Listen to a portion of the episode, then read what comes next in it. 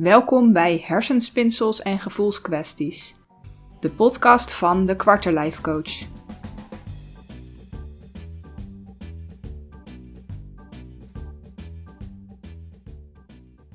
Mijn naam is Daphna Bontebal en vandaag wil ik het met je hebben over gedachtes. Je bent niet je gedachten, maar je bent wel het resultaat van wat je denkt. Huh? Het kan zijn dat deze zin wat kortsluiting bij je veroorzaakt. Dat je denkt: hè? Wat zei je precies? Zeg dat nog eens een keer. Nou, daar komt hij. Je bent niet je gedachte, maar je bent wel het resultaat van wat je denkt. Wees niet bang, ik ga hem voor je uitleggen. Laten we bij het begin beginnen. Je bent niet je gedachte. Je bent niet wat je denkt. Jij bent wie je bent. En daarnaast denk je ook. Gedachten komen en gaan. Gedachten worden ook beïnvloed vanuit de omgeving. Als jij ehm, heel veel bepaalde nieuwsberichten voorbij ziet komen of een bepaalde reclame heel vaak voorbij ziet komen, dan kan dat jouw gedachten beïnvloeden. Als er iets naars gebeurt in je leven, dan kan dat ervoor zorgen dat jouw gedachten negatiever worden. Of dat je wat minder vertrouwen hebt in de mensheid. Of dat je gedachten ehm, wisselen heel erg en kunnen dus inderdaad beïnvloed worden door de buitenwereld. En staan dus los van wie jij bent als persoon. Maar veel mensen denken dat wat ze denken, dat dat ook de waarheid is. Maar gedachten zijn slechts gedachten en het is een perceptie van jou. Uh, ik kan naar een bepaalde situatie kijken en wanneer jij naar exact dezelfde situatie kijkt, kan jij daar andere gedachten over hebben, kan jij daar een andere mening over hebben. Um, dus ja, weet je, je gedachten zijn niet per se de waarheid en je gedachten zijn ook niet wie jij bent. Uh, jij bent in de kern uh, ben jij iemand en de gedachten die jij hebt zijn van heel veel uh, invloeden afhankelijk. Dus die zijn afhankelijk van de omgeving waarin je bent, die zijn afhankelijk van wat er gebeurt in je leven, die zijn afhankelijk van invloeden van buitenaf. Um, maar um, je hebt wel invloed op je gedachten. En daar kom ik zo meteen nog even op terug. Want je gedachten hebben heel veel invloed ook op je emoties en je gedrag. Dus dan komen we bij het tweede stukje van de zin. Je bent wel het resultaat van wat je denkt.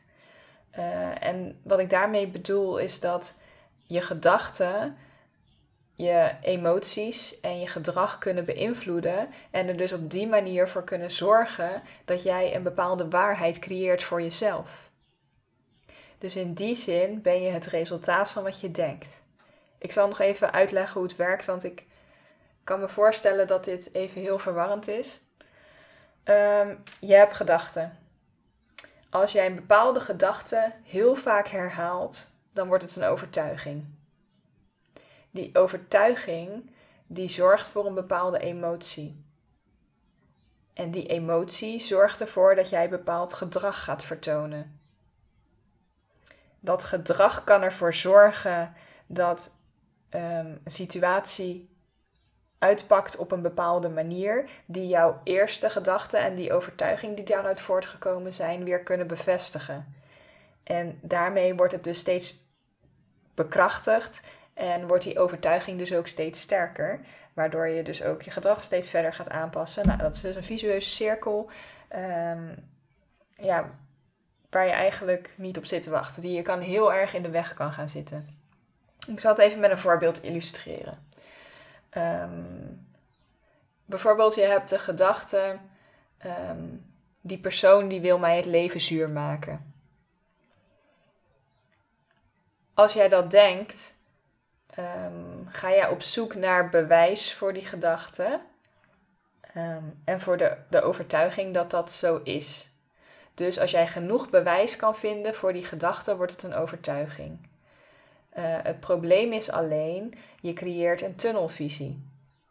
Dus stel, um, ik zeg tegen jou, um, alle tulpen zijn rood. Um, dan ga jij op zoek naar uh, rood. Dus je gaat loopt door een veld met allerlei bloemen en je kijkt rood, rood, rood, rood, rood. Oh ja, daar ziet ze rood. Nee, dat is een gerbera. Uh, rood. Nee, dat is een roos. Rood. Hé, hey, dat is een tulp. Ja, die tulp is rood. Uh, vervolgens zoek je weer rood, rood, rood. Hé, hey, weer een tulp. Nou, die is ook rood. Maar omdat je gefocust bent op rood, um, ben je een aantal tulpen voorbij gelopen die uh, wit, geel en oranje waren. Maar die zijn jou niet opgevallen omdat jouw focus was op rood.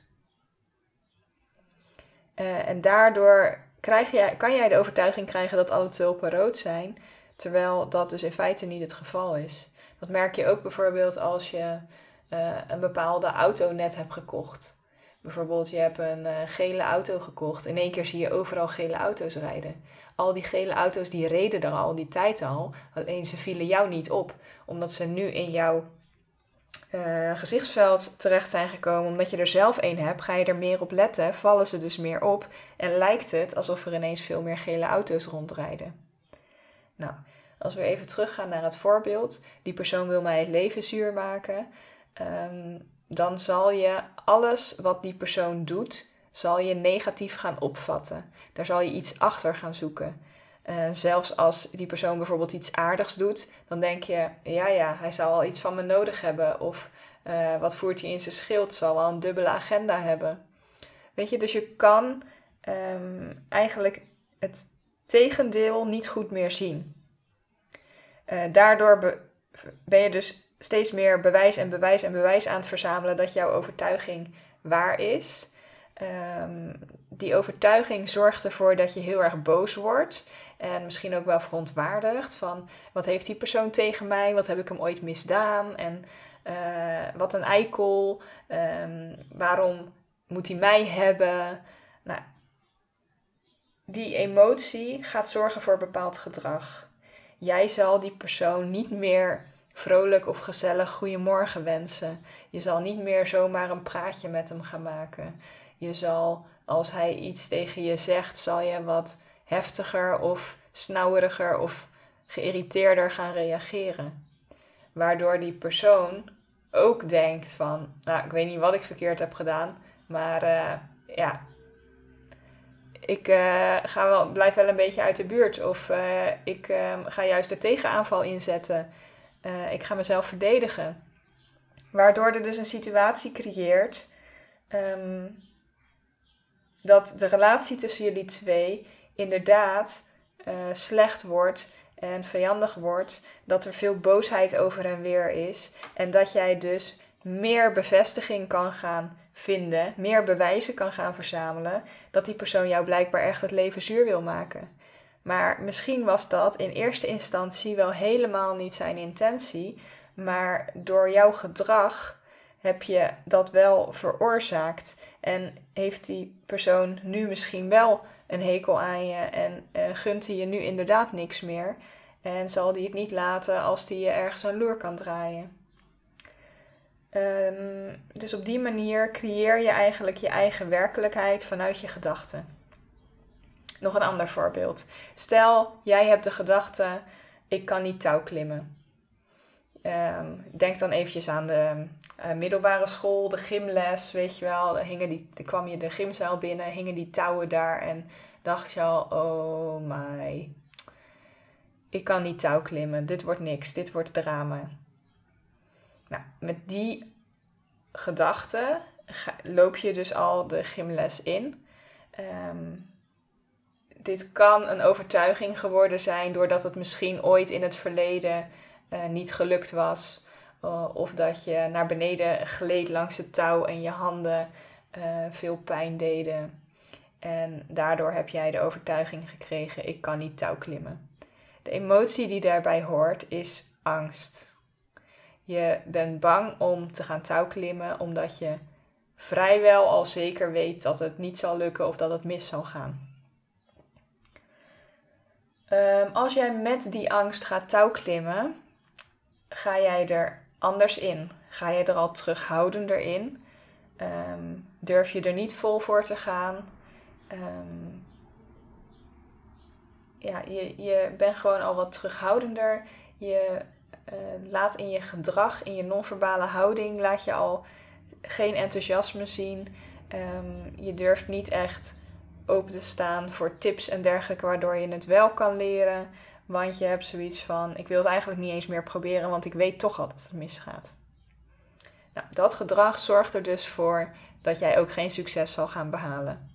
Want met die houding, met die gedachte, met die emotie, ehm, gaat het je gewoon niet lukken om dat touw in te klimmen. Want daar heb je uh, wilskracht voor nodig, doorzettingsvermogen, enthousiasme. Dan moet je er volledig voor gaan. Moet je openstaan voor de tips die je krijgt uh, om het wel te kunnen.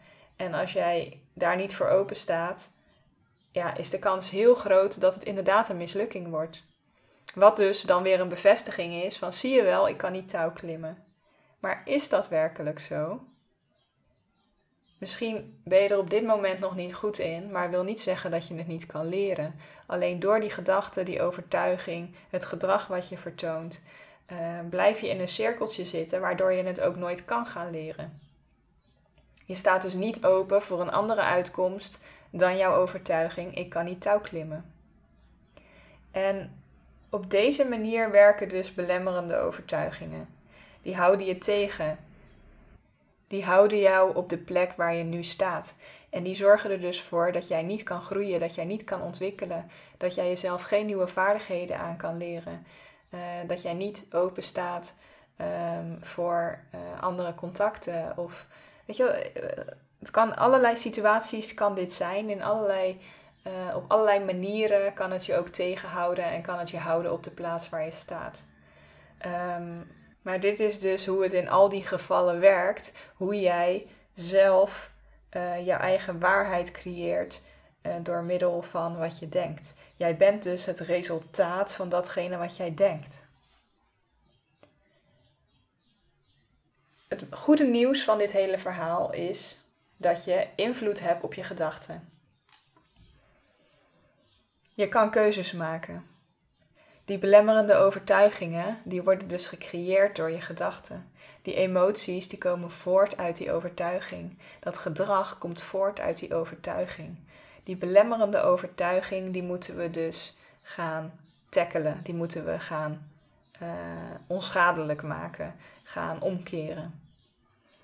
En hoe doe je dat? Dat doe je op dezelfde manier waarop ze ontstaan zijn door jouw gedachten uh, aan te gaan passen. Als jij op een andere manier gaat denken, als jij een uh, groeimindset gaat ontwikkelen in plaats van een fixed mindset, want wat ik nu heb uitgelegd is eigenlijk een fixed mindset. Je gaat uit van zo zal het wel zijn en je staat dus niet meer open voor andere opties of andere mogelijkheden. Um, dus als je daarmee aan de slag gaat met die gedachten, met je mindset, als je daarmee gaat oefenen, oefenen, oefenen, oefenen.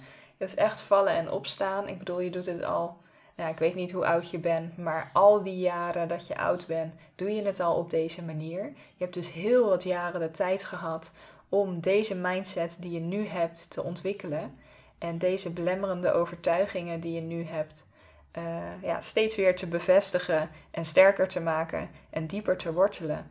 Daar ben je dus niet zomaar vanaf. Dat is niet van de ene op de andere dag dat je denkt: joh, um, ik ga even tegen mezelf zeggen dat ik het wel kan. Ik ga even tegen mezelf zeggen dat, uh, dat ik wel gelukkig ben en dat alles me meezit.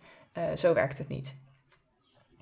Dat is dus echt kleine stapjes maken, oefenen en proberen die gedachten uh, om te gaan turnen. Ik kan je niet in één podcast uitleggen hoe je dat precies doet. En dat verschilt ook per persoon. Bij de ene persoon werkt dit, bij de andere persoon werkt dat. Um, het belangrijkste is dat je eerst bewust gaat worden van welke gedachten heb je, welke overtuigingen heb je.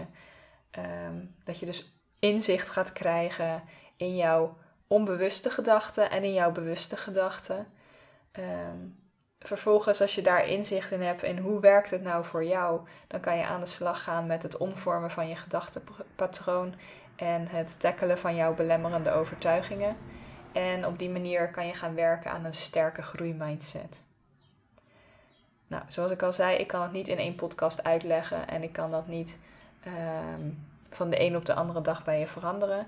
Maar mocht je hier hulp bij willen hebben, dan kan je wel bij mij terecht. Want ik heb een diepdijfprogramma uh, waar je in drie maanden tijd echt een hele stevige basis hiervoor gaat creëren.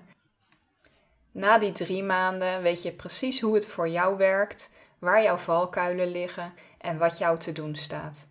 Wil je meer informatie over dit programma? Check dan even de link in de omschrijving van deze podcast. Uh, alle informatie staat op mijn website. Ik hoop dat ik je heb kunnen inspireren met deze podcast, dat je er iets aan gehad hebt, dat je je wat bewuster bent geworden van hoe het werkt met jouw gedachten. En graag tot de volgende keer.